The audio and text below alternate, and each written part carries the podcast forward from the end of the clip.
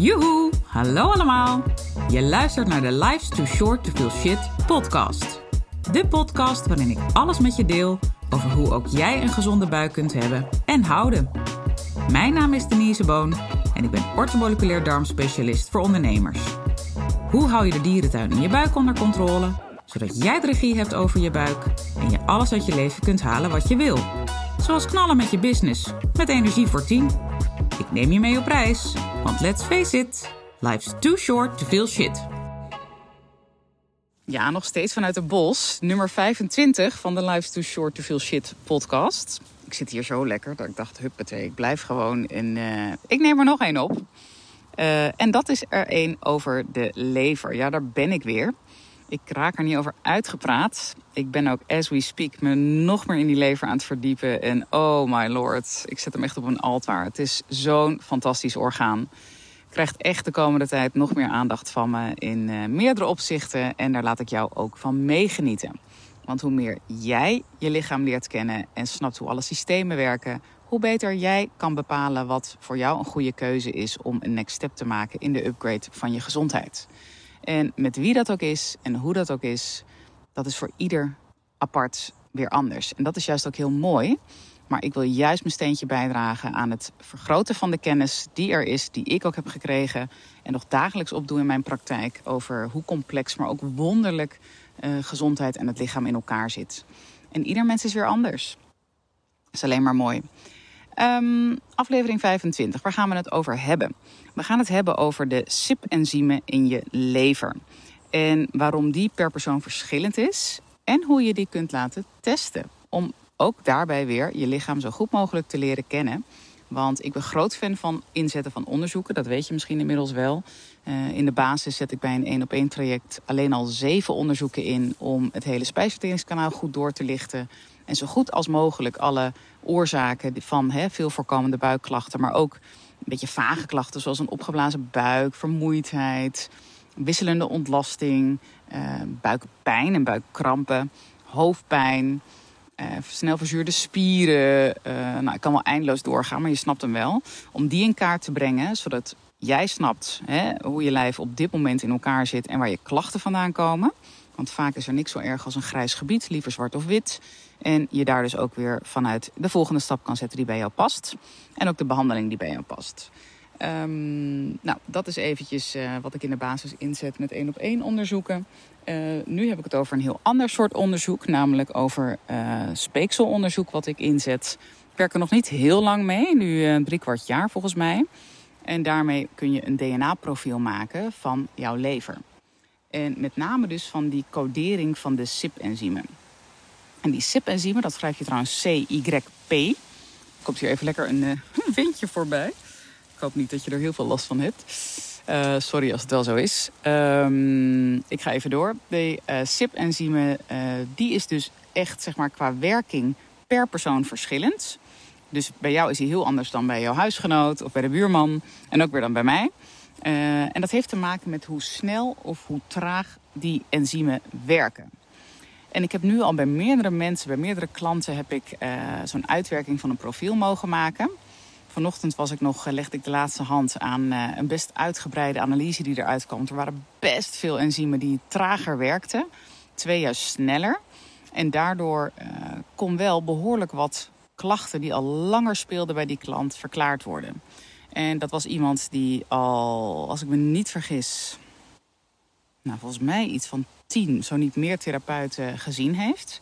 Nog steeds niet van zijn darmklachten af is.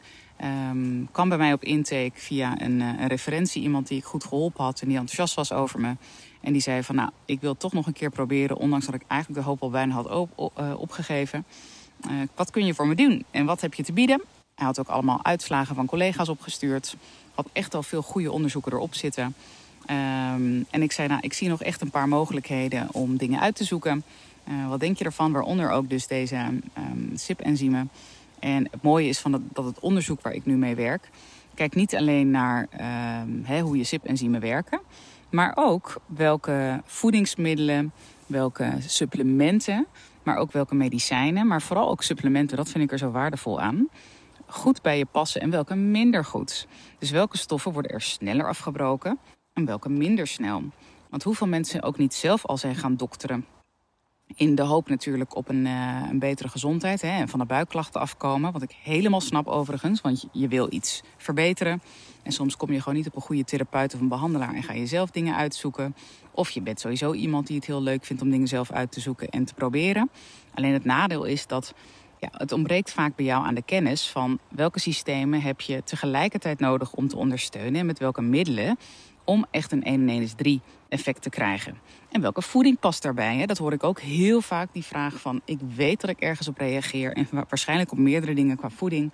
maar ik kan er de vinger niet op leggen. Nou, dat is heel frustrerend, zowel dat laatste, hè, dat je niet weet waar het aan ligt qua voeding... maar ook dat het met die supplementen niet werkt. En dat je denkt, god, dan geef ik zoveel geld uit aan supplementen.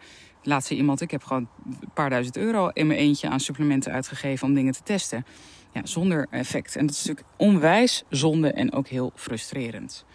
Nou, zo ook bij deze, uh, deze klant. En uh, dat hoor ik trouwens vaker hoor. Vorige week zeiden twee dames waren dat uh, in één week tijdens een intake onafhankelijk van elkaar exact dezelfde zin. Jij bent mijn laatste redmiddel. Nou, dat is natuurlijk heel heftig, maar geeft ook meteen aan, de druk staat erop. Ik ben altijd wel heel straightforward en zeg garantie tot de voordeur, want ik heb geen glazen bol. Geen twee mensen zijn hetzelfde. Alleen ja, mijn werkwijze is vaak wel wat uitgebreider en werkt voor heel veel mensen heel goed. In ieder geval om inzichten te krijgen in wat er aan de hand is. En vaak ook bij een behandeling uh, ja, komen mensen gewoon ontzettend ver. Juist omdat we gewoon met die onderzoeken de vinger op de zere plek hebben weten te leggen. En jij dus heel gericht daarop kunt werken. En daarvoor is dit onderzoek gewoon een hele mooie aanvulling. Juist ook bij die klant die ik net aanhaalde, hè, waar ik vanochtend nog die uh, laatste hand aan de analyse legde. Ja, bij hem is er al heel veel uitgezocht. Al heel veel hebben therapeuten geprobeerd, ook met gerichte inzet van supplementen. En toch is het nog niet gelukt om de klus te klaren. Ik zei ook tegen hem: bij mij heb je echt garantie tot de voordeur. Uh, want ik kan jou niet beloven dat je van alles afhelp. Dat was een van zijn vragen. Van, hè, uh, kun je me ervan afhelpen? Wat denk je? Ik zei, nou, ik weet het niet. Ik zeg, als jij je best doet en ik. En dat zit wel goed met onze instelling, dus daar ligt het niet aan. Ik zeg, dan kunnen we denk ik een komen. En zeker met die inzichten uit het um, um, uh, DNA blueprint, uh, zo noem ik hem dan. Ehm, ja, dat is onwijs verrijkend. En daar kon ik dus ook echt nu weer in die analyse van onderzoeken steeds een link naar maken. Van ja, door de vertragende werking van dat enzym ben je sowieso gevoeliger voor histamine. Want je breekt het minder goed af. Door de uh, vertraagde werking van dit enzym breek jij minder goed cortisol af. In ieder geval je lever. Hè? Want bij hem waren ook zijn, um, zijn stresshormonen, die stonden onder druk, laat ik het zo zeggen. En, uh, maar er zit dus sowieso een hele belangrijke component in de lever. En dat kunnen we dus ook aantonen. Nou, sommige, of sommige, best wel veel van mijn klanten die geven aan... ik kan zo hyper de pieper worden van uh, koffie. Moet ik echt niet te veel drinken. Vroeger ging dat beter, maar nu veel minder. Hoe zit dat? Er zit ook vaak een link met die um, enzymen, die SIP-enzymen in je lever. En uh, ook andere factoren spelen daar een rol bij. Hè? Je stressbestendigheid. En dat kan zeker ook als je ouder wordt... Uh, ja, wat, wat minder worden, hè, je stressbestendigheid. Betekent dat je DHEA... Uh, dat is het hormoon wat, uh, of een van de hormonen die cortisol moet verlagen. Uh, ja, dat die wat uitgeput kan raken. dat gebeurt natuurlijk niet zonder dat cortisol ook uitgeput raakt. Er zit een wisselwerking in. en dat heeft vaak ook weer met onze lifestyle te maken. We willen vaak veel te veel in te weinig tijd. En hebben 180 rollen te vervullen. En willen ook nog dat allemaal heel erg goed doen. Nou, dat helpt natuurlijk niet mee. Ik noemde net al even de koffie. En uh, waar ik even een klein linkje naar wil maken, en dat is iets wat je waarschijnlijk wel herkent, is um, de ene kan s'avonds nog een kop koffie drinken, zelfs vlak voor het naar bed gaan, en slaapt prima. Terwijl de ander, die moet echt na drie uur s middags geen koffie meer drinken, laat staan in de avond, want die ligt de hele avond te plafond staren. Hoe kan dat? Nou, daar zijn ook weer meerdere antwoorden mogelijk, maar een heel belangrijke uh, hele belangrijke rol hierin spelen die SIP-enzymen in je lever. Want bepaalde enzymen, als die dus minder snel werken, dus echt vertragend werken, die breken cafeïne af. Dus als je die cafeïne minder goed afbreekt, dan blijft dat level aan cafeïne veel hoger voor langere tijd. Waardoor jij dus nou ja, eigenlijk in een wakkere staat bent en blijft, in plaats van in die ontspannen staat. Daar hebben we het in de vorige podcast, in podcast 24 ook even over gehad. Over de sympathicus en de parasympathicus. Nou, de sympathicus is het actieve systeem, hè, de actie.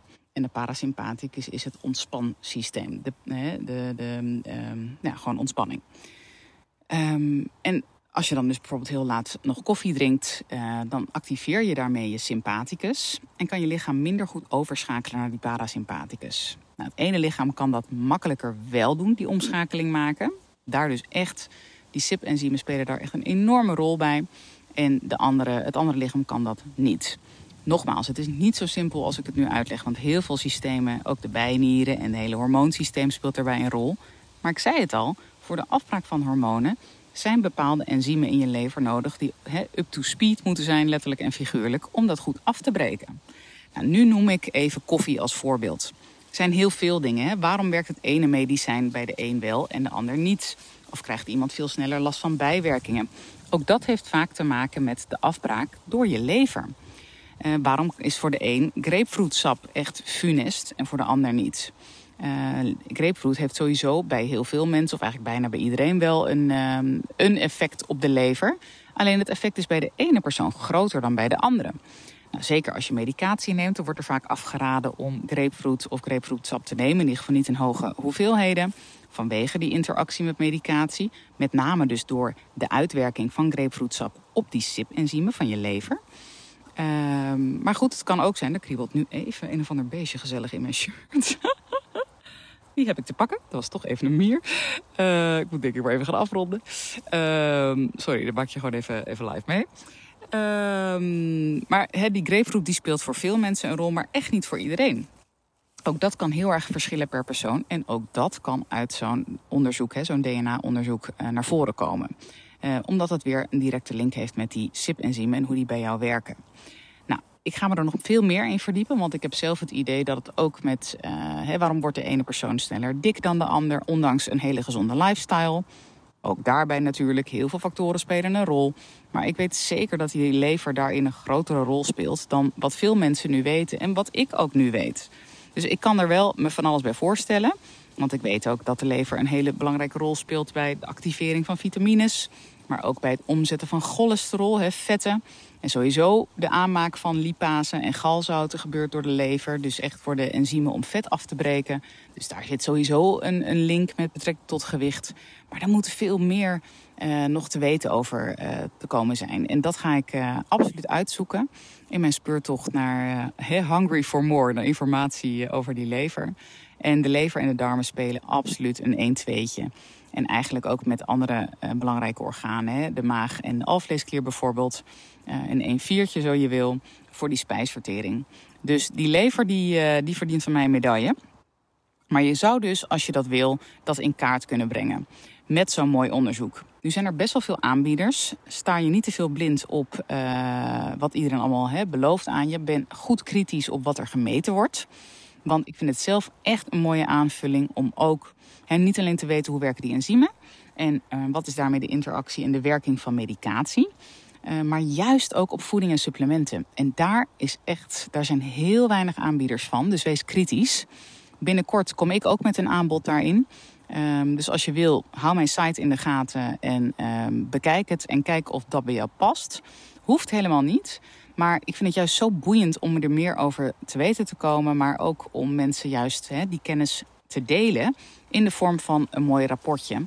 Wat voor jou Jip en Janneke taal is. En niet dat je nog zelf van alles moet gaan uitzoeken en googelen. Zodat je daar ook weer avonden aan kwijt bent.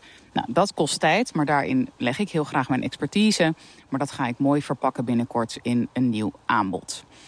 Dus houd in de gaten als je het boeiend vindt. Ik hoop je ook hiermee weer wat meer te hebben uh, verrijkt met kennis en ervaring. Want dat is de gouden combinatie. Um, en heb je er vragen over? Let me know. Volg je hem nog niet op Insta? Lekker gaan doen. Vind ik alleen maar leuk. Kun je ook met mijn DM als je wil. Niet te veel. Geen hele consultvragen in een uh, DM zetten. Maar korte vragen. Meer dan welkom.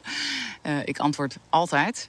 Um, ja, dat was eigenlijk wat ik met je wilde delen. En er komen nu wat meer mieren op me af. Dus ik krijg nu echt allemaal clues dat ik mag gaan afronden. Hele fijne dagavond, wanneer je dit ook luistert. En oeh, god, nu komt er echt een beest op me af. Oké, uh, tot de volgende. Dag! Toppers, bedankt voor het luisteren. Leuk dat je er weer was. Smaakt dit naar meer? Abonneer je dan even op mijn podcast. Zo zorg je ervoor dat je geen enkele updates mist en dat jij volledig up-to-date bent over hoe jij je buik gezond houdt with fun and ease. En als mijn afleveringen waardevol voor je zijn, laat hem dan even weten. Vind ik leuk. Je maakt me het meest blij met een korte review via iTunes of Spotify. Alleen het aantal sterren aangeven dat jij de podcast waard vindt is voldoende. Je kunt me ook taggen via Instagram. Bijvoorbeeld door een screenshot te maken van de aflevering en die via je verhalen te delen. Met beide dingen, zowel de rating als de screenshot van de aflevering, maak jij kans op een histamine maandmenu kookboek te waarde van 97 euro. De winnaar maken we bekend in de eerste podcast van de maand. Tot de volgende keer!